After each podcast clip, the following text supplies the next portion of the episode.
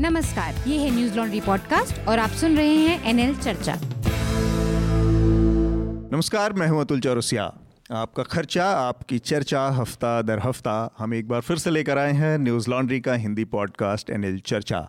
चर्चा में इस हफ़्ते हमारे साथ दो खास मेहमान हैं हमारे साथ वरिष्ठ पत्रकार मयंक मिश्रा हैं। मयंक जी आपका स्वागत है। थैंक यू इसके अलावा हमारे साथ फ़ोन पर जुड़ रही हैं वरिष्ठ पत्रकार और दवायर की कंसल्टिंग एडिटर आरफा खानम शेरवानी आरफा आपका भी स्वागत है न्यूज़ लॉन्ड्री में। बहुत बहुत शुक्रिया अतुल। इस हफ़्ते बहुत सारी घटनाएँ हुई हैं और ख़ासकर जे की घटना है इसके अलावा अमेरिका और ईरान के बीच पैदा हुआ तनाव है। इन तमाम चीज़ों की चर्चा करें संक्षेप में। उससे पहले मैं एक बार जो और बाकी विषय हैं, उनके बारे में भी आपको बता देता हूँ। हालाँकि सबसे ज़्यादा जो चर्चित विषय थे, वो जेएनयू की ही घटना रही, जिसमें पचास साठ की संख्या में पिछले रविवार को नकाब पोश कुछ हमलावर जेएनयू कैंपस में घुसे। उन्होंने मारपीट की, छात्रों के साथ, वहाँ पर फैकल्टी के साथ भी मारपीट हुई है और उसके बाद जो पुलिस की पूरा भूमिका रही इस पूरे मामले में, उस पर भी बहुत सारे सवाल उठ रहे हैं। तो इस पर भी हम बात करेंगे। अब दिल्ली पुलिस ने इस पूरे मामले की जाँच की ज़िम्मेदारी क्राइम ब्रांच को सौंपी है। इस मामले में जेएनयू स्टूडेंट यूनियन के जो अध्यक्ष हैं आईसी घोष उनको सर में काफ़ी गंभीर चोटें आई हैं। सोलह के करीब उनको टाँके लगे हैं। चारों तरफ़ इस घटना को लेकर देश के अलग अलग कैंपसेस में विरोध हो रहे हैं। इसके अलावा एक विरोध की बात आई है। महाराष्ट्र से वहाँ के मुख्यमंत्री उद्धव ठाकरे ने भी इसका विरोध किया है और इस हमले की तुलना उन्होंने 26 ग्यारह के मुंबई टेरर अटैक से की है। तो ये अपने आप में एक बड़ी दिलचस्प बात है कि एक ऐसी पार्टी जो राजनीतिक उसमें पाले में दूसरी तरफ़ खड़ी मानी जाती थी, उसने भी जेएनयू की घटना की खुलकर निंदा की है।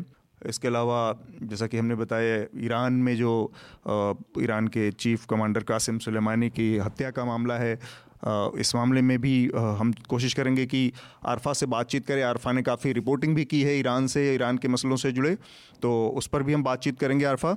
और इसके अलावा दिल्ली के चुनाव की तारीखें आ गई हैं। दिल्ली के चुनाव को लेकर काफ़ी सरगर्मियाँ हैं। उस पर भी हम बात करेंगे। और इसके अलावा पाकिस्तान से एक खबर आई ननकाना साहिब में, जिस तरह से वहाँ पर एक एक भीड़ ने वहाँ पर जो जन्मस्थान गुरुद्वारा है, उस पर पत्थरबाजी की, हमला किया और वहाँ पर नारेबाजी की, वो भी मामला भारत पाकिस्तान के बीच एक तनाव का बिंदु रहा। तो मेरा सबसे पहला जो हम विषय है, जेएनयू से ही बात की शुरुआत करते हैं आज। जिस तरह से पूरा ये हमला हुआ और उसके बाद जिस तरह की घटनाएँ उस दौरान दिखी कि रात में शाम को बहुत सारे लोग घुस गए कैंपस में किसी ने उनको कॉल आउट नहीं किया और उसके बाद बिजली बुझा दी गई पुलिस वहाँ पर देखती रही। तो मैं सबसे पहले आपसे ही जानना चाहूँगा कि आप इस पूरे घटना को कैसे देख रहे हैं? इसमें पुलिस की जो भूमिका रही या प्रशासन की जो भूमिका है उस पर सबसे पहले हम बात करें इसके बाद जे एडमिनिस्ट्रेशन की बात करेंगे। हाँ सबसे मेरा एक ही इमोशन है एक ही वर्ड है शर्म। जी। मुझे शर्म आती है। जो कुछ भी हुआ जे में उसमें उसको शर्मनाक के अलावा और कुछ नहीं कहा सकता है। हम्म। और उसका दो बड़ा रिपोकशन जो हमको साफ़ दिखता है। आज अभी हम टैक्सी से आ रहे थे तो टैक्सी वाले ने कहा क्या है कि हम लोग कैसे सुरक्षित महसूस करेंगे? जेन्यू में अगर इस तरह की बात हो जाती है सब देख रहे हैं तीन दिन हो गए जी। कुछ नहीं हुआ है और अगर होता भी है तो वो बायस्ड होगा या फेयर होगा इसकी कोई गारंटी नहीं है। तो ये जो लॉ इन्फोर्समेंट एजेंसी पे जो सवाल है उनकी इम्पार्शलिटी पे ये बहुत ही खतरनाक है। और ये सच में डरावना है। हम्म। दूसरा दूसरी बात जो आप सोचिए क्या कि कहीं बिहार में कहीं मध्य प्रदेश में कहीं उड़ीसा में गाँव में कोई टैलेंटेड लड़का अगर वो सपना संजो रहा होगा कि हमको जेएनयू में पढ़ना है डीयू में पढ़ना है हम्म। तो उसका ड्रीम शैटर्ड हो गया हम्म। वो कहाँ जाएगा अगर कैंपस सुरक्षित नहीं है दिल्ली में सुरक्षित नहीं है और जामिया दिल्ली के दो प्रीमियर इंस्टीट्यूट में अगर बच्चे सुरक्षित नहीं हैं तो आप सोचिए कि लाखों करोड़ों बच्चे के ड्रीम का क्या होगा। तो ये दो बहुत ही खतरनाक है। आप राइट विंग हो लेफ़्ट विंग हो सेंट्रिस्ट हो कुछ भी हो हम्म। लेकिन हमारे एजुकेशनल इंस्टीट्यूट अगर मेरे बच्चे बड़े हो रहे हैं हमको भी भेजना है उनको पढ़ने के लिए। हम्म। हमको बीस बार अब सोचना पड़ेगा कहाँ पढ़ाएँ? तो ये सब जो सवाल मेरे मन में आ रहा है बड़ा डरावना है। कौन अपना राजनीति चमका रहा है इससे हमको वो ऑब्वियस है कि सब अपनी अपनी रोटी सेक रहे हैं। लेकिन ये किसके बच्चे के सपनों को कुचल के लॉ इन्फोर्समेंट एजेंसी पे लोगों का भरोसा तोड़ के हम्म, हम्म। अगर ऐसी राजनीति है तो आई एम सॉरी मुझे हम्म। शर्म आ रही है इस राजनीति पे आरफा एक चीज़ सामने आई जो पुलिस की पूरी भूमिका रही ऐसा दिखा कि पुलिस बाहर गेट पे खड़ी रही लाइट ऑफ़ करके और पुलिस की मौजूदगी में वहाँ पर लोगों से मारपीट हुई योगेंद्र यादव से मारपीट हुई पत्रकारों से मारपीट हुई तमाम वहाँ पर गाली गलौज नारेबाजी होती रही और पुलिस वहाँ पर खड़ी रही लाइट ऑफ़ रहे तो ये पूरा का पूरा एक एक, एक ऐसे सिस्टम की तरफ़ इशारा करता है एक एक सुनियोजित पूरे घटनाक्रम षड्यंत्र की तरफ़ इशारा करता है कि जिसके तहत लोग योजना बनाकर घुसे हथियारबंद हो लोग कैंपस के अंदर और उसमें प्रशासन की जो पूरी भूमिका रही वो पूरी तरह से उसमें वो शामिल एक तरह से रहा। अतुल देखिए आपको ये समझने के लिए कि जेएनयू में रविवार की रात क्या हुआ था? रॉकेट साइंटिस्ट होने की ज़रूरत नहीं है। हम्म। पुलिस को हो सकता है पता ना हो कि कौन हमलावर थे जिन्होंने नकाब पहना हुआ था? उनका नकाब क्यों नहीं उतारा गया? लेकिन नकाब उनके उतर चुके हैं पुलिस के उतारने से पहले ही। हम जानते हैं कि डिजिटल प्लेटफॉर्म्स टीवी चैनल्स जो नहीं भी जाने जाते हैं एंटी स्टेब्लिशमेंट रिपोर्टिंग के लिए वो भी मजबूर हो रहे हैं क्योंकि इतना ज़्यादा खुल्लम खुल्ला ये खेल फरुखाबादी हो रहा है।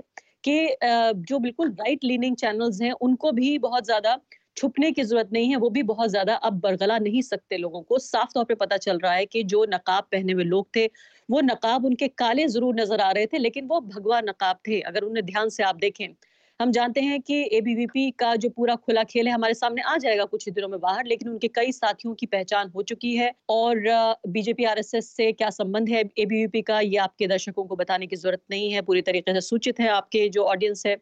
तो ये पता चल रहा है कि जो सुनियोजित तरीके से जितना ऑर्गेनाइज तरीके से एक तरह का आतंकी हमला हुआ जेएनयू के छात्रों पर मुझे शर्म तो आती है जिस तरह से मेरे साथी पत्रकार ने बताया लेकिन मुझे गुस्सा भी आता है कि आखिर एक हम्म। देश के तौर पर हम कहाँ पहुँच गए हैं जहाँ पर सबसे सुरक्षित जो जगह मानी जाती हैं छात्रों के लिए जो माँ बाप अपने बच्चों को कई कई हज़ार किलोमीटर दूर अपने जिगर के टुकड़ों को भेजते हैं कि वहाँ जाके पढ़ा सके ऐसी जगह पे पहुँच पहुँचा सके जहाँ पर उनकी उनका जीवन बन जाए उनका करियर बन जाए वो बेहतर नागरिक बन सके अपने पैरों पे खड़े हो सके। वहाँ जाकर हमला किया गया है। तो ये जो हमला है जेएनयू पर ये ये भारत के दिल पर हमला है ये भारत के दिमाग पर हमला है ये भारत की रूह पर हमला है। तो साफ़ तौर पर जिस भी मकसद से ये हमला किया गया अतुल इतना तो आप हम्म। समझ लीजिए कि वो पूरी तरीके से नाकाम हो चुका है। क्योंकि दो हफ़्ते से ज़्यादा का जो प्रदर्शन चल रहा था सीए को लेकर जिसका पूरा का पूरा क्रेडिट जामिया के स्टूडेंट्स को हम्म। और फिर अलीगढ़ मुस्लिम यूनिवर्सिटी के छात्रों को मिलना चाहिए ऐसा लग रहा था कि शायद थोड़ा सा उसका डायरेक्शन ठीक तरीके से नहीं जा रहा था या एक जैसे हर मूवमेंट के साथ होता है हम्म। थोड़ी थकान आ रही थी लेकिन इस हमले ने पूरे तरीके से ऊर्जा दे दी है ईंधन दे दी है हम्म। उस पूरे एंटी सी प्रोटेस्ट को तो जो मकसद था जो अहंकार था उस अहंकार ने जो मकसद था इस हिंसा के ज़रिए कमर तोड़ने का C anti C NRC protest को उसका काउंटर प्रोडक्टिव हो गया है एक चीज़ और मैं जानना चाह रहा था, ये जो इसको जामिया के कॉन्टेक्स्ट में देखते हैं, जामिया में जो पुलिस की कार्रवाई रही, जितनी हिंसक रही और जितनी बर्बर तरीके के वीडियो सामने आए और तमाम जानकारियाँ सामने आई लाइब्रेरी में घुस के बच्चों के साथ मारपीट हुई और यहाँ पर कुछ लोग जो हमला कर रहे थे, वो कथित तौर पर उनको पुलिस ने अपने संरक्षण में बाद में बाहर निकाला, कैंपस से बाहर जाने का मौका दिया। इन दोनों घटनाओं के ज़रिए पुलिस की जो पूरी भूमिका है उस पर भी मैं आप दोनों लोगों की एक टिप्पणी जाऊँगा लेना चाहूँगा कि दिल्ली पुलिस स्पेसिफिकली राजधानी की पुलिस, जिसके, जिससे हम उम्मीद करते हैं कि बाकी जगहों के मुकाबले, बाकी देश के अलग अलग हिस्सों के मुकाबले दिल्ली पुलिस पेशेवर तरीके से काम करेगी रूल बुक के हिसाब से काम करेगी। वो सारी चीज़ें एकदम से फेल होती दिख रही हैं और तब हमारे सामने आता है कि इसके सूत्र किसके हाथ में है। तो जो राजनीतिक आका हैं या जो राजनीतिक दल हैं, जो जो इसको संचालित करते हैं। उसके सामने बेबस है दिल्ली पुलिस। मतलब चाह के भी वो एक पेशेवर, एक विश्वस्तरीय जो जिसकी अपेक्षा एक राजधानी की पुलिस से करनी चाहिए, वो नहीं हम कर पाते। अतुल, मैं हालाँकि कॉन्स्पिरेसी थियरीज में बिल्कुल मेरा यकीन नहीं है और मैं पुरानी घटनाओं को याद करके इस वक्त उसके एक पैरेलल बिठाने के खिलाफ रहती हूँ ज़्यादातर। लेकिन बहुत सारे लोग मजबूर कर रहे हैं ये सोचने के लिए कि क्या ये वही पैटर्न है जिस प्रोफेशनलिज्म का आप ज़िक्र कर रहे हैं कि दिल्ली पुलिस, जो कि देश की राजधानी को संभालती है उससे उम्मीद की जानी चाहिए लेकिन बार बार मजबूर हो रहे हैं हम ये सोचने के लिए कि क्या ये वही पैटर्न है जिसको गुजरात मॉडल कहा जाता है जिसको 2002 में हमने देखा कि पुलिस ने खुली छूट दी या दो घंटे के लिए चार घंटे के लिए जिन मीटिंगों का ज़िक्र आई कई आईपीएस ऑफिसर्स कर चुके हैं जिनमें से जेल में भी हैं वो आईपीएस ऑफिसर्स का की एक चीज़ बस कह रहा हूँ की वजह से।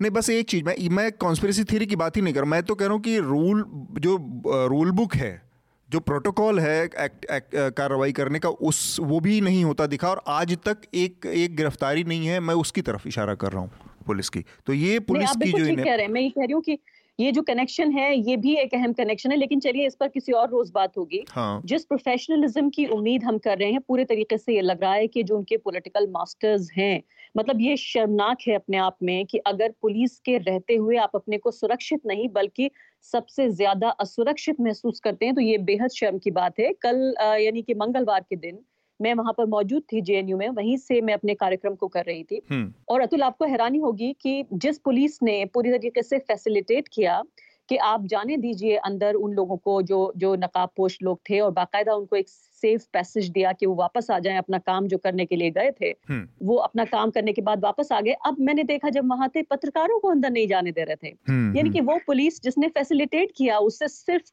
छत्तीस घंटे पहले उस तमाम घिनौने काम को उसके बाद पत्रकारों को आप रिपोर्टिंग के लिए अंदर नहीं जाने दे रहे हैं तो ये बहुत ही हास्यास्पद है और ये हम्म। बहुत ही दुखदायी भी है कि जो राजधानी की पुलिस है उससे प्रोफेशनलिज्म ही नहीं बल्कि पूरी तरीके से एक गुलाम मानसिकता के शिकार हो रहे हैं हमारी पुलिस हम्म, कि। अपने पॉलिटिकल मास्टर्स के लिए वो आंसरेबल हो रहे हैं बजाय इसके कि वो जनता जिसके टैक्स के पैसे से उनकी सैलरी जाती है बजाय इसके कि जो उनका कमिटमेंट संविधान की तरफ़ होना चाहिए देश के लॉ एंड ऑर्डर की तरफ़ होना चाहिए आम नागरिक की तरफ़ होना चाहिए पूरी तरीके से ऐसा लगता है कि पुलिस इस बात पर उतारू उतारू है कि हमें एक बनाना रिपब्लिक के तौर पर अपने को हम देखें अब जहाँ की पुलिस जो है वो जनता की तरफ़ जवाबदेह नहीं है बल्कि जो जो सरकार है उसके एक प्राइवेट मिलिशिया के तौर पर काम कर रही है। मयंक पुलिस की भूमिका पर आपसे कि पुलिस से हम जैसी अपेक्षा रखते हैं जेएनयू की घटना हो इससे पहले जेएनयू की घटना हो जिसमें पुलिस ने लाठीचार्ज किया था और यही पुलिस एक समय पर जब वकीलों के साथ टकरा हुआ दिल्ली में तो हमने देखा कि बेचारी पुलिस बन गई थी और वो अपने लिए न्याय मांगने के लिए वहाँ हड़ताल पर बैठ गई थी।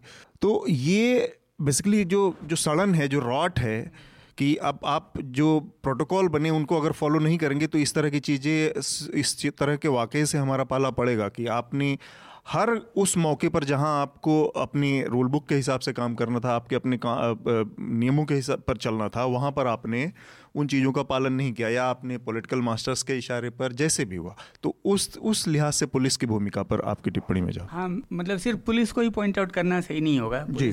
वो तो सबसे विजिबल अंग है हम हमको दिखता है रोज़। हम्म। पूरा इंस्टीट्यूशनल रॉट रॉट की हम्म। आपने बात की पूरा इंस्टीट्यूशनल रॉट जो है ये बड़ा डरावना है you have to be fair and you have to be seen to be fair ये दोनों बहुत इंपॉर्टेंट है तो इस तरह की जेएनयू जैसी घटनाओं के बाद हमारा परसेप्शन मेजोरिटी का hmm. या बहुत लोगों का hmm. एक सेक्शन को छोड़ दिया जाए या कुछ सेक्शन को छोड़ दिया जाए तो अगर हमारा इंस्टीट्यूशन फेयर है अगर इस पे से भरोसा उठ जाएगा जो कि होता दिख रहा है जेएनयू में जो हुआ है. वो अनर्थ है। और उस पर अगर हम जगते नहीं हैं पुलिस वाले अपना काम ठीक से नहीं करते हैं बाकी इंस्टीट्यूशंस उसको और फुल प्रूफ नहीं बनाते हैं कि इस तरह की घटना नहीं हो हम्म। तो हमारा सिस्टम में से फेथ खत्म हो जाएगा जो बहुत डेंजरस है बहुत खतरनाक है। ठीक बात। वही इंस्टीट्यूशनल रॉड जो है वो बहुत मतलब बहुत इसके दूरगामी असर हाँ। हो। सकते हैं ठीक बात है। इस इसका एक और पक्ष है जो कि यूनिवर्सिटी प्रशासन है जिसमें जो एम जगदीश कुमार हैं जो वीसी हैं यूनिवर्सिटी के उनकी भी भूमिका पर बहुत सारे सवाल उठ रहे हैं और उनकी अब लगातार उनके कामकाज में उनके कार्यकाल में जिस तरह से जेएनयू में लगातार उथल पुथल देखने को मिली है हिंसा देखने को मिली है उसने उनकी पूरी प्रशासनिक क्षमता उनकी यूनिवर्सिटी को साथ लेकर चल पाने की जो पूरी काबिलियत है उस पर सवाल उठाया दिखाया है। और, एक तरह से उसमें एक पक्षपात पूर्ण रवैये की भी बात सामने आ रही है। मसलन एक, जो इंडियन एक्सप्रेस ने आज एक स्टोरी की है कि किस तरह से उन्होंने पुलिस को समय रहते, साढ़े पाँच बजे ये सूचना दे दी थी कि कुछ हिंसक, जो हथियारबंद लोग कैंपस में हैं, लेकिन उन्होंने पुलिस को कहा कि आप गेट से बाहर रहें। तो जानकारी होने के बावजूद इस तरह का रवैया। इसीलिए मैंने शुरू में कहा कि एक एक बहुत सुनियोजित पूरे तरफ़ इशारा करता है तो इसीलिए हमने भी आपने भी रॉट की बात की मैंने इंस्टीट्यूशनल रॉट की बात की उसका एक पहलू वो भी है हम्म। और हम चाहेंगे क्या कि वो अभी की जो मौजूदा वाइस चांसलर हैं वो आज इंडियन एक्सप्रेस में ही छपा है योग वाई की अलग का वो भी वाइस चांसलर रहे थे हम्म, हम्म। बच्चे स्टूडेंट्स को अपने बच्चे की तरह समझिए उनके साथ एम्पथाइज कीजिए जी तब आप।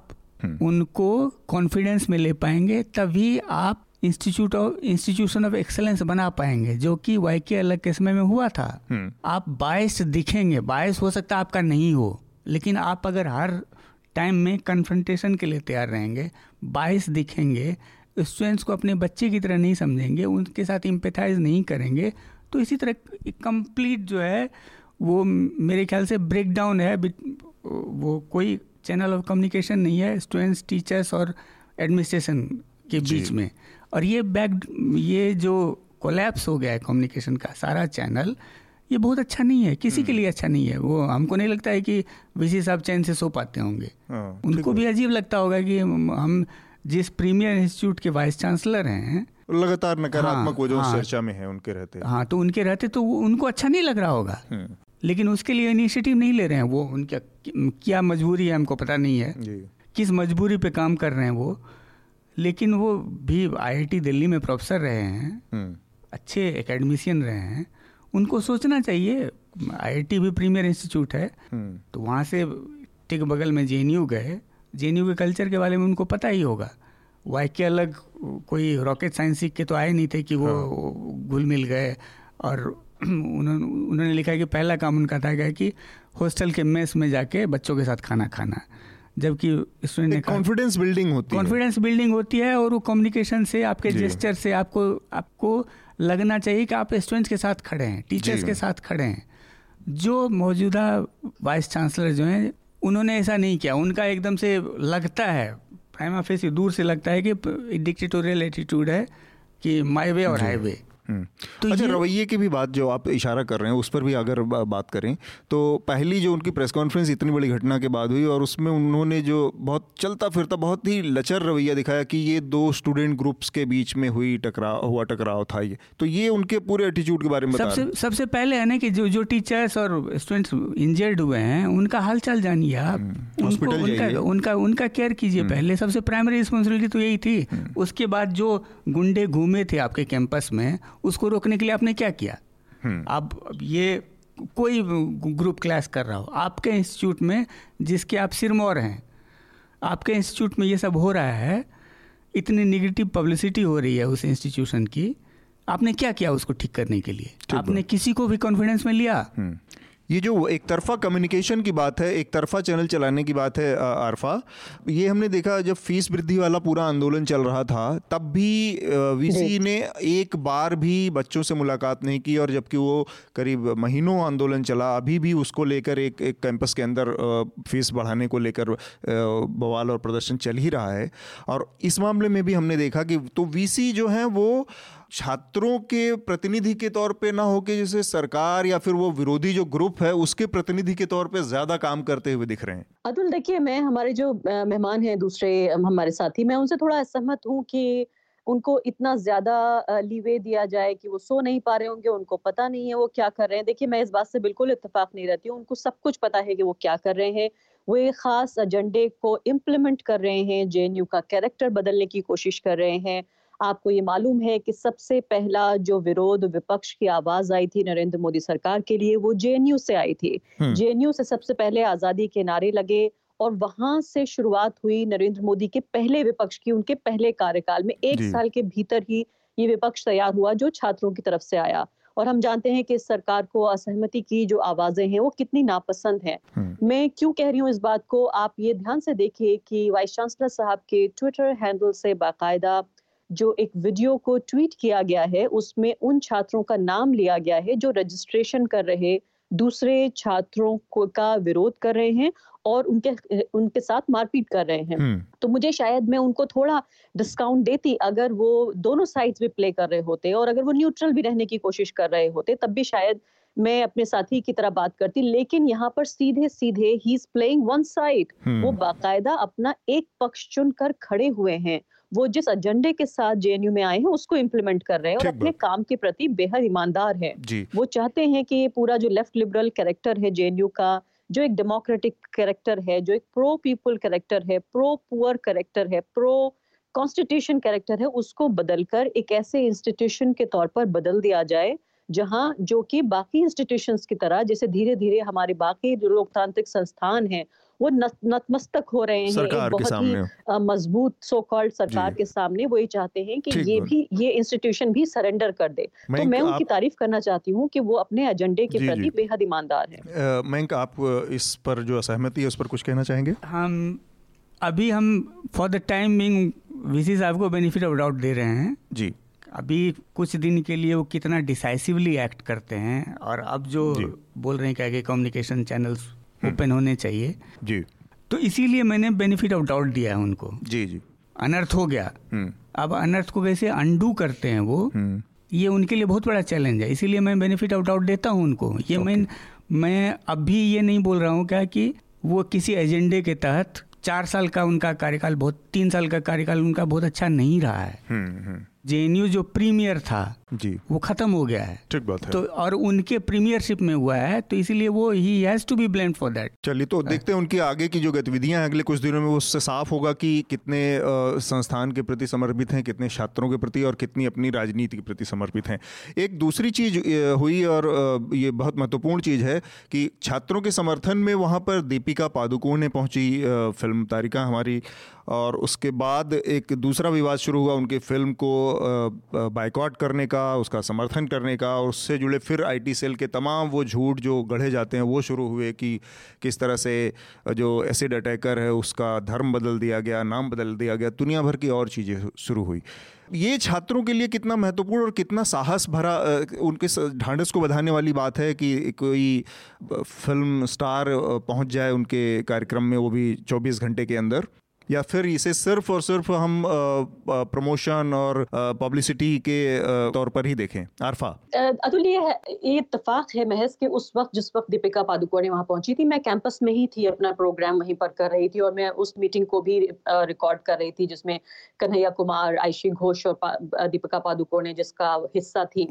आ, मैं इसको सिर्फ़ कैंपस के मद्देनजर या जेएनयू के पर जो हमला हुआ उसके मद्देनजर ही नहीं बल्कि फ़िलहाल 2019 में जन जनवरी के महीने में जो राष्ट्रीय राजनीति है, मैं उससे जोड़कर देखना चाहती हूँ। पोस्ट सीएए जो हमारी राजनीति हुई है।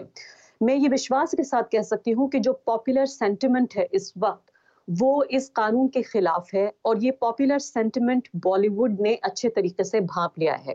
मैं बहुत इज़्ज़त करती हूँ दीपिका पादुकोणे की और उनकी हिम्मत की दाद देती हूँ कि वो वहाँ पहुँची और वहाँ घायल छात्रों के बीच उन्होंने अपनी सॉलिडेरिटी दिखाई। लेकिन इसके साथ साथ हमें ये समझना होगा कि वो एक बिज़नेस का हिस्सा है एक इंडस्ट्री का हिस्सा है और बिना मोटी मोटी कैलकुलेशन के कि इसके क्या मायने हो सकते हैं उनके जो मैनेजर्स हैं उन्होंने उनको क्या बोला होगा उनके प्रोड्यूसर्स ने क्या बोला होगा हम्म। बिना उन्हें कंसल्ट किए हुए ये ऐसा नहीं है कि वो अचानक वहाँ पहुँच गई और खड़ी हो गई। ये बाकायदा सोच समझ कर पॉपुलर सेंटिमेंट को जो एक नेशनल सेंटिमेंट है उसको समझते हुए जो युवा पीढ़ी है उसका साथ देने की कोशिश है। क्योंकि आप ये भी समझिए अतुल की जो युवा है हमारे वो मूवी गोअर्स भी हैं। हम्म, हम्म। वो फ़िल्म देखने भी जाते हैं और इस वक्त देश का युवा इस काले कानून के खिलाफ है। तो इस इस जो जो पलटी हुई जो हवा है हवा का रुख जो बदल रहा है उसको बॉलीवुड ने समझ लिया है। और अगर ये किसी बात का संकेत है तो हमारी सत्ता को हमारे प्रधानमंत्री को हमारे गृह मंत्री को इस बात से समझना चाहिए कि उनके एडवाइजर्स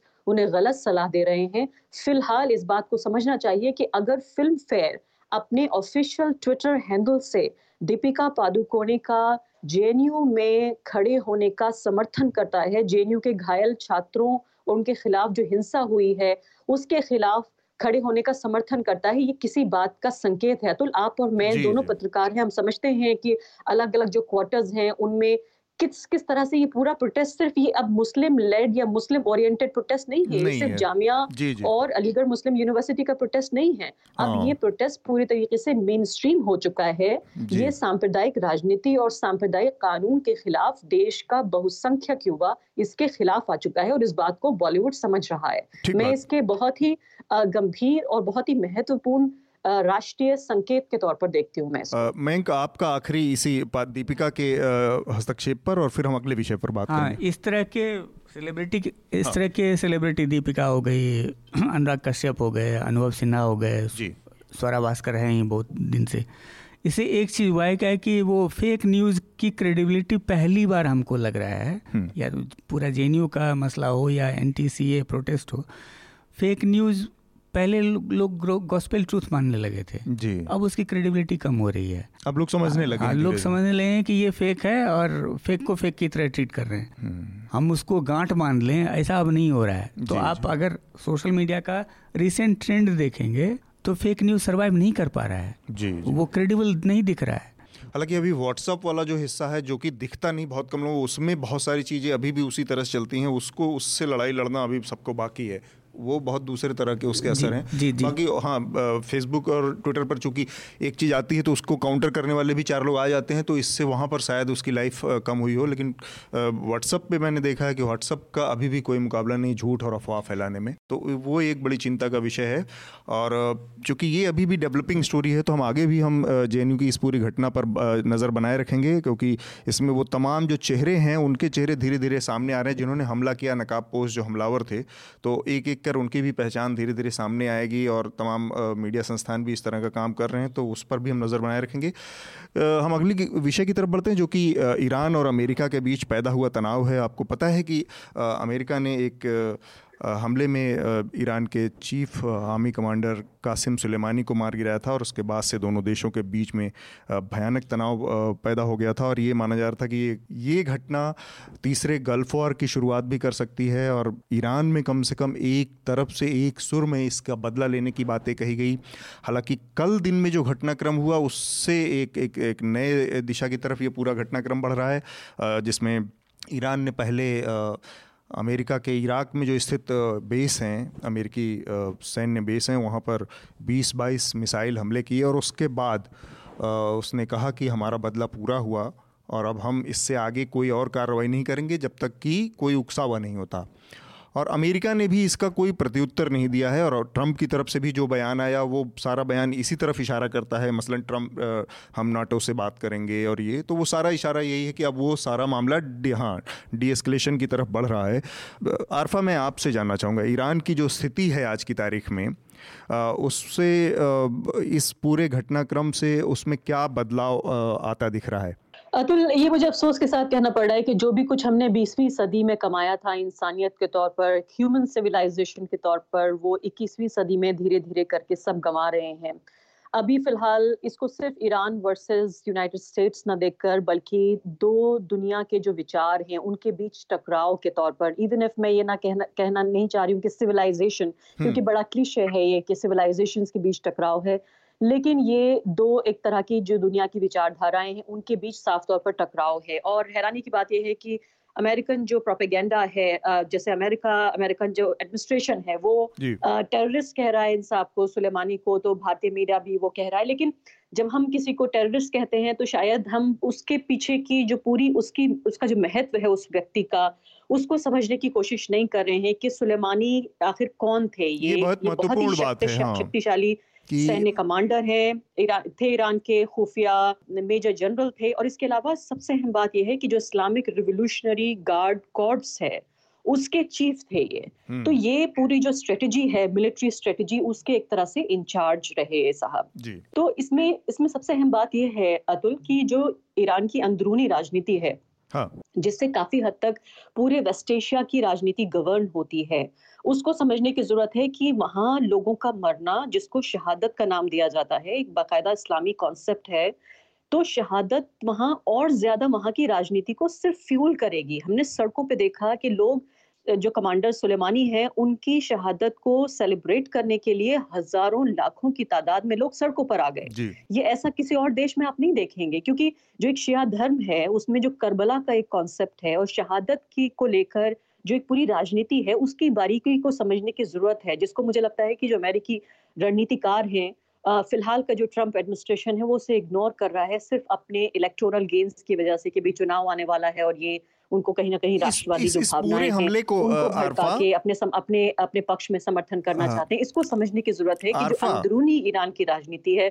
वो किस तरह से उबाल लेगी? और ये सीधे तौर पर दो बड़ी ताकतों के बीच टकराव है। मैं ये नहीं कह रही हूँ कि कोई थर्ड वर्ल्ड वॉर होने जा रही है या कोई एक बहुत ही नहीं वर्ल्ड वॉर तो नहीं हाँ ठीक बात है। आरफा मैं बस ये जानना चाह रहा एक चीज़ और इसमें टोकना चाह रहा था कि ये जो आ, इनके ऊपर हमला हुआ तो हम एक तो इसको भारतीय नज़रिए से भी भारत के ऊपर पड़ने वाले असर के लिहाज से भी देखेंगे, क्योंकि ईरान का भारत के साथ बहुत क्लोज इकोनॉमिक रिलेशन भी रहा है और ऐतिहासिक तरीके से सिविलाइजेशनल भी रूट्स रहे हैं। तो उसके लिहाज से देखना बहुत ज़रूरी है। आज की तारीख में तेल का बहुत बड़ा जो मामला है, उस भारत से जुड़ा है। हालाँकि भारत ने अमेरिकी दबाव में उससे किनारा कर रखा है। तो उस पर मैं चाहूँगा मैं आपसे टिप्पणी और उसके बाद फिर मैं आरफा से जानना चाहूँगा कि ये जो पूरा भारतीय मीडिया का रवैया रहा स्पेशली टेलीविज़न चैनलों का जिस तरह से उन्होंने कासिम सुलेमानी को सीधे आतंकवादी कहना शुरू कर दिया मुझे लगता है कि भारतीय टेलीविज़न में ज़्यादातर लोगों ने कासिम के बारे में उससे पहले ना तो सुना होगा ना कोई बहुत रिसर्च की होगी। लेकिन आतंकवादी किसी को इतने गैर जिम्मेदार तरीके से कह देना पूरे भारतीय मीडिया का जो जो करेक्टर है उसके बारे में क्या बताता है उस पर बाद में बात करेंगे। पहले मैं हाँ, समझता हूँ कि मैं हाँ भारत के लिहाज से। हाँ वही है क्या कि आज ही हम देख रहे थे क्या कि हमारा इम्पोर्ट जो है ऑयल का लगातार हर साल बढ़ रहा है। जी। अब हम 82 83 परसेंट जो है क्रूड इंपोर्ट करते हैं। जी। और ये सिर्फ़ ईरान ईरान से हम नहीं कर पा रहे हैं थोड़ा बहुत ही कर पा रहे हैं लेकिन ये सिर्फ़ ईरान का मसला नहीं है। ईरान इराक सऊदी अरेबिया और उसी में आज ही पता चला क्या है कि सऊदी अरब को का आईपीओ आया था अभी। जी। और दुनिया की सबसे वैल्यूबल कंपनी हो गई थी। उसका प्राइस जो है लोएस्ट चला गया है। ऐसे समय में जबकि हमारा नॉमिनल जीडीपी ग्रोथ 42 साल में सबसे नीचे है सात परसेंट के आसपास। जी। जी ऐसे में एक चीज़ जो हम बिल्कुल एफोर्ड नहीं कर सकते हैं वो कि कच्चा तेल में स्पाइक हो। जो हो गया था सत्तर हो गया था हम्म, फिर सिक्सटी हम्म। सिक्स के आसपास है। सिक्सटी सिक्स डॉलर बैरल है। तो वो हमारे लिए बहुत हम्म। और खराब होता। होपफुली डिस्कलेशन के संकेत दिख रहे हैं। और ऐसे में वर्ल्ड पूरी पूरी दुनिया का जो मार्केट आज सेलिब्रेट कर रहा है एक रिलीफ रैली दिख रही है इंडिया इंडिया का मार्केट बहुत बढ़ा हुआ है। क्रूड जो है वो थोड़ा सा वेल बिहेव करने लगा है वैसे अभी भी डेंजरस लेवल सत्तर के आसपास ही है। जी जी।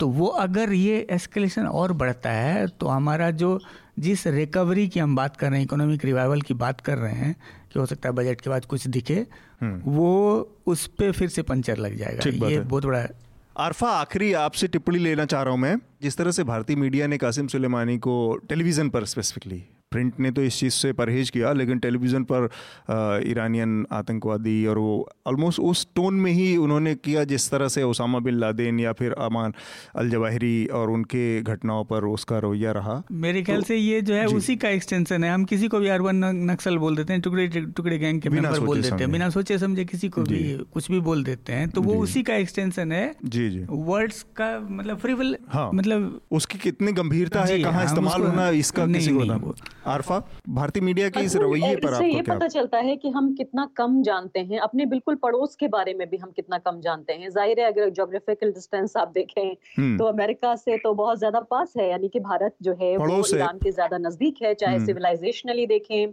चाहे रीजनल हम एतबार से देखें लेकिन ये पता चलता है कि हमारे पत्रकार या तो बहुत कम जानते हैं या बहुत कम जानना चाहते हैं और हम्म। इसीलिए अक्सर वो वेस्टर्न प्रोपेगेंडा का शिकार हो जाते हैं इसमें मुझे हैरानी इस बात को लेकर नहीं है कि जो ज़्यादातर मीडिया है अमेरिका का वो आतंकवादी नहीं कह रहा है जनरल सुलेमानी को लेकिन भारतीय मीडिया कह रहा है। ट्रंप हम्म। एडमिनिस्ट्रेशन की जो डेफिनेशन है उसको सीधे तरीके से एक एक बर्गर की तरह एक डिलीवरी कर दी जाती है कि जो वो कह रहे हैं वो हम कर रहे हैं क्योंकि सु, सुनने समझने की ज़रूरत नहीं है। लेकिन मैं जो ये कहना चाह रही थी कि एक एक शख्सियत को डी लेजिटमाइज करने के अलावा जब आप एक कमांडर को आतंकवादी कहते हैं तो उसके अलावा जो उसकी राजनीति है जो उसका महत्व है उस देश की राजनीति में उस देश के पूरे मिलिट्री सिक्योरिटी पॉलिटिकल स्ट्रक्चर में उसको भी आप निगेट करते हैं।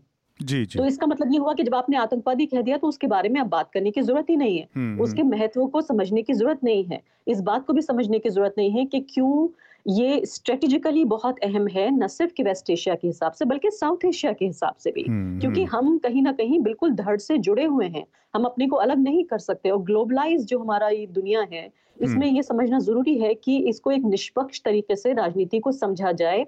कि इतने बड़े कमांडर की हत्या दुनिया की सबसे बड़ी ताकत के ज़रिए जो कि अभी चुनाव में जाने वाले हैं उसका सीधे तौर पर भारत की इकोनॉमी भारत की जो पूरे रीजन की जो स्टेबिलिटी हम्म। है मतलब इकोनॉमी को भी थोड़ी देर के लिए भूल जाते हैं कि जो स्टेबिलिटी है जो स्थिरता है इस पूरे पूरे क्षेत्र की उसको कितना बड़ा खतरा है क्योंकि अगर वेस्ट एशिया में वॉर होती है अगर एक कोवर्ट वॉर भी होती है अगर सीधे तौर पर भी आ, आ, आमने सामने भी वॉर नहीं होती है कोवर्ट भी वॉर होती है अमेरिका ईरान के बीच या जो इनके समर्थित ताकतें हैं जो इनके साथी हैं इनके बीच तो अभी भारत की स्थिरता को लेकर भारत में जो यानी जो पूरे खत्ते की स्थिरता को लेकर भी बहुत तरह के सवाल पैदा होंगे। तो मुझे लगता है कि ये सही वक्त है जब पत्रकार थोड़ा बहुत पढ़ना लिखना सीखें। जो यहाँ पत्रकारिता है भारत में वो इतना ज़्यादा कुएँ के मेढक हम बन चुके हैं कि हम हम्म। ये समझने की भी कोशिश नहीं कर रहे हैं कि हमारे पड़ोस में क्या हो रहा है हमारे खुद के अपने क्षेत्र में क्या हो रहा है ये भी हम हम्म। समझने की कोशिश नहीं कर रहे हैं। तो मैं यही कहूँगी कि पत्रकारों को ये समझने की ज़रूरत है कि खुद इंडिपेंडेंट होकर समझें कि आखिर क्या हो रहा है। लेकिन इसके जो नतीजे हैं जो आज हमें नज़र आ रहा है उससे कहीं ज़्यादा दूरगामी नतीजे इस हत्या के हमें देखने को मिलेंगे। तो हम अपने अगले और आखिरी विषय की तरफ़ बढ़ते हैं जो कि पाकिस्तान के ननकाना साहिब में हुई घटना से जुड़ा मामला है। वहाँ पर ननकाना साहिब में जो गुरु नानक देव की जन्मस्थली है, वहाँ पर जो गुरुद्वारा है, जिसको जन्मस्थान गुरुद्वारा भी कहते हैं, वहाँ पर पिछले हफ़्ते एक समूह ने हमला किया, पत्थरबाजी की, नारेबाजी की और उनकी अगुवाई कर रहा जो शख्स था, इमरान नाम था उनका और उन्होंने धमकियाँ दी कि हम इस जगह का नाम बदल के गुलाम मुस्तफ़ा कर देंगे और तमाम तरह की चीज़ें सामने आई। तो पाकिस्तान से इस घटना के आने के बाद भारत में एक दूसरे तरह की राजनीति शुरू हुई, क्योंकि हमारे यहाँ सी और सिटीजनशिप अमेंडमेंट बिल और एनआरसी और ये तमाम चीज़ें चर्चा में है। तो इस घटना ने जो हमारे हमारे यहाँ की राजनीति है, उसको एक एक बल दिया कि जो ये बदले, कानून में बदलाव हो रहा है, नागरिकता के जो, से जुड़ी जो बदलाव की चीज़ है, वो इसीलिए ज़रूरी है क्योंकि पाकिस्तान से इस तरह की चीज़ें आ रही हैं। और एक और छोटी सी घटना पेशावर में हुई, जहाँ एक सिख युवक की हत्या कर दी गई वो अपनी शादी के साथ शॉपिंग करने गया हुआ था वहाँ पर, पेशावर के किसी बाज़ार में। तो इन दोनों घटनाओं से एक एक दूसरे तरह का फिर नैरेटिव शुरू हुआ कि भारतीय जनता पार्टी ने इसका इस्तेमाल करना शुरू किया। हम पाकिस्तान की घटना पर ही बात करें मैं तो पाकिस्तान में जिस तरह से जो अल्पसंख्यक समुदाय है उसको लेकर जो चिंता है वो एक बड़ी वाजिब सी चिंता भी है। तो आपको इस घटना के नज़रिए से क्या लगता है? उससे हम हमारे लिए बड़ा सबक है। एक तो कि अभी जो घटना हो रही है परसिक्यूशन अगर माइनॉरिटीज़ का हो रहा है तो उनको इन सीए के कानून से रिलीफ नहीं मिलेगा। क्योंकि कट ऑफ़ है टू थाउज़ेंड फोर्टीन जी। उसके बाद जो नॉर्मल रूट था उसी से परसिक्यूटेड माइनॉरिटी आ सकते हैं। हाँ। दूसरी बात है और ये हमारे हमको एकदम से क्लियर क्यों नहीं हो रहा है कि जो पाकिस्तान में हो रहा है हमको वो नहीं करना है? नहीं करना है ठीक बात। तो हमारे लिए बहुत बड़ा लेसन ये है कि पाकिस्तान को तो तुम रोज गाली देते हो ना? जी। तो पाकिस्तान जितनी गंदगी है दुनिया में वो पाकिस्तान में है। और वैसे ही बनने की कोशिश हाँ, कर रहे हो। तो उससे सबक यह है कि वहाँ अगर परसिक्यूशन हो रहा है तो हम सबको दिल जीते ना यहाँ? हम रोल मॉडल पाकिस्तान के लिए बने ना। हम्म। पाकिस्तान कर रहा तो हम भी करें। ये तो ये तो अजीब है ना। ये कोई लॉजिक नहीं है। हम्म, ठीक बात। तो हमको सबक लेना चाहिए ना कि बदले की कार्रवाई से इंस्पायर्ड हो इस तरह की घिनौनी घटना से। हम्म, एक और जो जो महत्वपूर्ण चीज़ हमें ये दिखी और उससे आ, मैं भारत की जो स्थितियाँ चल रही हैं उसको कंपेयर करके देखना चाह रहा था कि पाकिस्तान में जिस व्यक्ति ने जिसका नाम इमरान है जो इस पूरे भीड़ को लीड कर रहा था उसको एंटी टेरर लॉ के तहत उन्होंने वहाँ पर उसके खिलाफ उसको जेल भेज दिया है और उसमें नॉन अवेलेबल है और टेरर एक्टिविटीज़ के तहत भेजा है। इसके तुलना में हम अगर अब यहाँ देखें मतलब मैं एक जो पॉजिटिव साइन है कि कैसे पाकिस्तान का पूरा का पूरा माइनॉरिटीज़ के प्रति रवैया बहुत नकारात्मक जो रहा, वो चाहे दबाव में कहें या एक एक मैसेज देने के लेवल पे एक एक सही तरफ़ दिशा में कदम बढ़ाता दिख रहा है कि उसने उस पर कार्रवाई की। हमारे यहाँ मॉब लिंचिंग की घटनाएँ हुई गौरक्षा के नाम पर जो घटनाएँ हुई तमाम इस तरह के पूरे पाँच छः साल में उस पर जो जिस तरह से प्रशासन आँख मोद लेता रहा उसकी जो पूरी कार्रवाई रही वो एक दूसरे कंट्रास्ट की तरफ़ हम्म, इशारा करती हैं। हम्म। तो हम एकदम एक अलग तरह की स्थिति में अब इसको लोग सिनिकल वो में विरोधी हैं या जो उसके कह सकते हैं कि भाई ये पाकिस्तान की तुलना में भारत की बुराई की जा रही है। लेकिन हम देख रहे हैं कि ये चार साल में, पाँच साल में इस तरह से चीज़ें हो रही हैं। जेएनयू में आज तक दिल्ली पुलिस एक अधिकार एक अपराधी को पकड़ नहीं पाई, एक को जेल नहीं भेज पाई है। इतनी तमाम चीज़ों के बावजूद बच्चों के सर फट गए। छत्तीस लोगों की मेडिकल रिपोर्ट है जो कि वहाँ पर गए। तो इस इस पूरी घटना से। आरफा, मैं आपसे जानना चाह रहा था कि आपकी जो ये पाकिस्तान की घटना है, उस पर आपकी क्या टिप्पणी है? देखिए बहुत ही बुरे बदतरीन दौर से हम गुजर रहे हैं, जहाँ दुनिया के और खासकर इस खत्े की, इस क्षेत्र की, के जो अलग अलग समाज हैं, वो अपनी माइनॉरिटीज को परसिक्यूट कर रहे हैं। पाकिस्तान का एक पुराना, बहुत ही भद्दा, बहुत ही अंधकारमय इतिहास रहा है अपनी माइनॉरिटीज को बहुत खराब तरीके से ट्रीट करने का। चाहे वो अहमदिया हो चाहे वो हिंदू हो सिख हो ईसाई हो वहाँ एक छोटा बहुत ही छोटा लिबरल तबका है जो आवाज़ उठाता है। लेकिन ऐसा लगता है कि जो बहुसंख्यक लोग हैं वहाँ पर उन्होंने एक तरह से सरेंडर कर दिया है। या वो इस तरह की एंटी माइनॉरिटी जो पॉलिटिक्स है उसको कहीं ना कहीं प्रमोट करते हैं। आ, मुझे लगा था कि एक अच्छा चैप्टर पाकिस्तान की राजनीति में और समाज में शुरू हुआ जब ननकाना साहिब का ये बाकायदा पूरा इनाग्रेशन हुआ यहाँ से सिख समुदाय के लोग गए। और एक अच्छी दो देशों के बीच भी एक एक विश्वास का पुल बनाने की कोशिश थी न सिर्फ़ के समुदायों के बीच बल्कि दोनों देशों के बीच। तो उसको ज़ाहिर है कुछ लोग वहाँ ऐसे हैं जिनको ये बात नागवार गुजर रही है। आ, मुझे मालूम है कि जिन जिन जिन्होंने ये हमला किया या इसको स्पॉन्सर किया उन्होंने माफ़ी मांगी लेकिन उसके बावजूद भी उनको जेल भेजा गया। हम्म। ये एक अच्छी शुरुआत है। मुझे पाकिस्तान सरकार को इस पर और ज़्यादा कड़े कदम उठाने चाहिए कि जो उन्होंने ये कदम उठाया समुदायों के बीच आपस में एक हारमोनी पैदा करने का इमरान खान साहब ने एक उदाहरण पूरे न सिर्फ़ इस क्षेत्र को बल्कि पूरी दुनिया को दिया जाए जी जी। कि पाकिस्तान अपनी माइनॉरिटीज के साथ बेहतर ट्रीटमेंट करने की कम से कम कोशिश कर रहा है। ये ज़रूर उनको मैसेज देना चाहिए। थैंक यू अरफा इसके साथ ही हम अपने आखिरी राउंड की तरफ़ चलेंगे जो कि हमारा रिकमेंडेशन का राउंड होता है।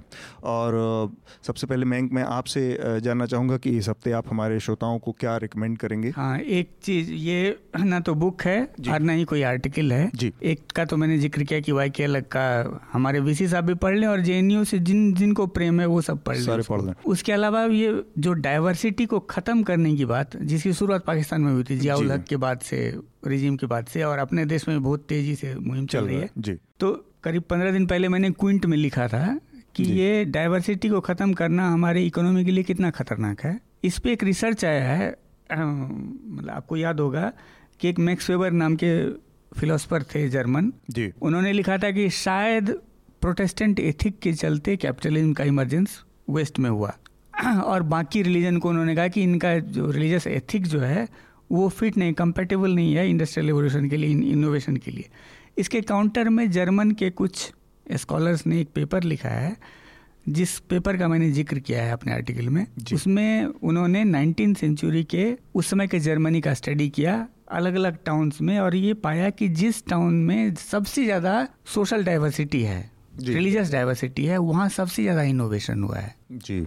तो ये जो पूरी दुनिया में मुहिम चल रही है कि हमको यूनिफॉर्म बनाना है हम्म, देश। पावर ऑफ़ वन पूरी दुनिया हाँ पावर ऑफ़ वन कि हम एक ही देश होगा एक ही खाना पीना हाँ, एक ही हाँ। पहनना एक ही उड़ना एक ही भाषा। उसके काउंटर में ये हमको बहुत ही पावरफुल आर्टिकल लगा। रिसर्च पेपर है जर्मन स्कॉलर मैंने उस अपने आर्टिकल में उसका लिंक भी दिया हुआ है जी। तो उसका शीर्षक क्या है आपके आर्टिकल का? Getting rid of diversity is bad for economy okay ठीक आरफा मैं आपसे जानना चाह रहा था कि आप हमारे श्रोताओं को लोग क्या रिकमेंड करेंगे? अतुल मैंने अभी पिछले दिनों में दो तीन किताबें पढ़ी। मैंने द हिंदू वे किताब पढ़ी है शशि थरूर साहब की। The Hindu way and introduction to Hinduism उसके बाद मैंने उनका इंटरव्यू भी किया इसी मुद्दे पर। ये एक अच्छी किताब है ये समझने के लिए कि एक व्यक्ति जो अपने को लिबरल हिंदू कहता है अपनी अपनी जो धार्मिक पहचान है उसके साथ जुड़े रहना चाहता है लेकिन एक लिबरल भी है। हम्म। वो एक हिंदू होते हुए हिंदुत्व की जो राजनीति है उसको कैसे चैलेंज करता है? मुझे एक पत्रकार के तौर पर और एक ऐसे व्यक्ति के तौर पर जो कि हिंदू धर्म का मानने वाला नहीं है बहुत सारी नई जानकारियाँ मिली। हिंदुज्म के बारे में किस तरह का रिलीजन है कैसे आप एथीस्ट होते हुए भी हिंदू हो सकते हैं। तो ये मेरे लिए बड़ी अच्छी किताब है। हालाँकि इसमें कई चीज़ें ऐसी हैं जिसको आप चैलेंज भी कर सकते हैं। बहुत ही आ, मतलब एक तरह से सरलीकरण कर दिया गया है बहुत सारी चीज़ों का। हम्म। लेकिन फिर भी ये एक अच्छी किताब है। दूसरी किताब ये है जियाउल सलाम साहब की। ये पत्रकार हैं द हिंदू में काम करते हैं। उनकी किताब का नाम है वुमेन इन मस्जिद अ क्वेस्ट फॉर जस्टिस ये भी किताब मुझे अच्छी लगी। खासकर अक्सर हमने देखा है पिछले पाँच छह साल में जो मुस्लिम महिलाओं को लेकर उनके इर्द गिर्द जो राजनीति है कि उनका मुस्लिम समाज में क्या जगह है भारतीय राजनीति में क्या जगह है उनके इक्वल हम्म। स्टेटस को लेकर इसमें कई अच्छे चैप्टर्स हैं जिसमें इतिहास बताया गया है कि जो धार्मिक जगहें हैं उनमें किस तरह से मुस्लिम महिलाएँ जाती रहीं या नहीं जाती रहीं अलग अलग दुनिया के हिस्सों में इसको लेके धर्म क्या कहता है तो अच्छी किताब है ये तीसरी किताब लीजा रे ने लिखी है हम्म। और उसका नाम है close to the bone Okay. ये एक अच्छी किताब है उनकी अपनी कहानी पर आधारित है कैसे एक महिला का पूरा जो स्ट्रगल गुजरा खासकर उनकी गंभीर बीमारी के बाद वो कैसे उभरी। तो ये एक इंस्पिरेशनल किताब हो सकती है। जी, और जी. फ़िल्म को लेकर मेरी आखिरी रिकमेंडेशन है छपाक देखें फ़िल्म न सिर्फ़ के इसलिए क्योंकि आपने देख लिया? कॉज पर बेस्ड किताब है कि महिलाओं के साथ जो ज्यादतियाँ हैं हम रेप को लेके बलात्कार को लेके अक्सर बातें करते हैं। इसको लेकर एक तरह की एक डिबेट है। न्यूज़ चैनल्स भी इसको कवरेज देते हैं लेकिन एक दूसरी घिनौनी हरकत जो अक्सर समाज में देखी गई है और ये सिर्फ़ भारत की बात नहीं है बल्कि पूरे साउथ एशिया में हमने कल्चर देखा है मैं अफ़गानिस्तान में भी देखा और तो को पाकिस्तान में भी ये बहुत। एक एक हथियार के तौर पर इस्तेमाल किया जाता है कि महिलाएँ महिलाओं के ऊपर तेजाब फेंक दिया जाता है कि आपकी मतलब जो आपकी शारीरिक जो अपियरेंस है आपके फ़िज़िकल उसे हम खत्म कर देंगे जी, जिसको जी. आप ये समझती हैं कि आपकी स्ट्रेंथ है जी जी तो कितनी अमानवीय ये एक सोच है उसके मद्देनजर तो देखे ही लेकिन इसके अलावा इसलिए भी क्योंकि एक फ़िल्म एक्टर ने तमाम तरह की जो जो सुझाव थे तमाम तरह की जो प्रिडिक्टेबल स्टेप्स हो सकते थे उनको दरकिनार करके घायल छात्रों के साथ वहाँ खड़े होने की ज़रूरत की हिम्मत की और उसकी एक कीमत उन्हें अदा करनी पड़ सकती है क्योंकि उनके खिलाफ जिस तरह से बॉयकॉट की कॉल्स हो रही है तो जो लोग भी इंसाफ में यकीन रखते हैं अहिंसा में यकीन रखते हैं बराबरी में यकीन रखते हैं लोकतंत्र में यकीन रखते हैं उनको दीपिका पादुकोणे को सपोर्ट करने के लिए इस फ़िल्म को देखने जाना चाहिए। ये मेरा तो, मानना है बाकी उनकी मर्ज़ी है। तो आरफा आपने देखी छपाक? नहीं अभी मैंने नहीं देखी है। अपने अच्छा। कुछ दोस्तों से मैंने पता किया जो फ़िल्म पत्रकार हैं वो ये बता रही कि एक तरह का डॉक्यू ड्रामा है। जी, आ, जी, जी. इसको अलग तरीके से ट्रीट करके फ़िल्म को बनाने की कोशिश की गई है। इसमें बहुत ज़्यादा कोई एंटरटेनमेंट या उसका पार्ट नहीं है लेकिन इसको एक एक गंभीर विषय के तौर पर डील करने की कोशिश की गई है कि लोगों को समझाया भी जाए और उनको सेंसिटिव तरीके से अप्रोच किया जाए सब्जेक्ट को। मेरा रिकमेंडेशन होगा है इस हफ़्ते के लिए दो चीज़ें हैं। एक तो जो इंडियन एक्सप्रेस में प्रताप भानु मेहता ने एक ऑपर्ड लिखा है, उसको मैं रिकमेंड करूँगा कि कैसे एक ये विनाशकारी जो सत्ता है या सर्वनाशी, उसको हर समय एक नए दुश्मन की तलाश है। उसके पूरे सर्वाइवल का सारा का सारा ईंधन जो है वो एक नए दुश्मन से मिलता है। उसके अच्छे काम, अच्छी चीज़ें और बाकी चीज़ों से उसको अपने, बनाए रखने का अपने अस्तित्व तो कोई अवसर नहीं मिलता। तो एक तो ये है और दूसरा आर्टिकल है जो कि न्यूज़ लॉन्ड्री में छपा था। वो जो इन्वेस्टिगेशन है, मेघनाद, अनुकृति और प्रतीक गोयल का जिसमें उस दिन की जो घटनाएँ हैं जेएनयू की, उसका इन्वेस्टिगेशन है कि किस तरह से उसकी योजना बनाने वाले व्हाट्सएप ग्रुप में कौन कौन लोग शामिल थे। तो उससे आपको एक मोटी मोटा आइडिया मिल जाता है कि वो कहाँ से ताल्लुक़ रखते थे, वो कौन लोग हैं और क्या उनकी नीयत थी। तो उससे आपको जो वीसी साहब का जो बयान आया है कि दो छात्र गुटों के बीच मारपीट है उसको समझने में बहुत आसानी होगी।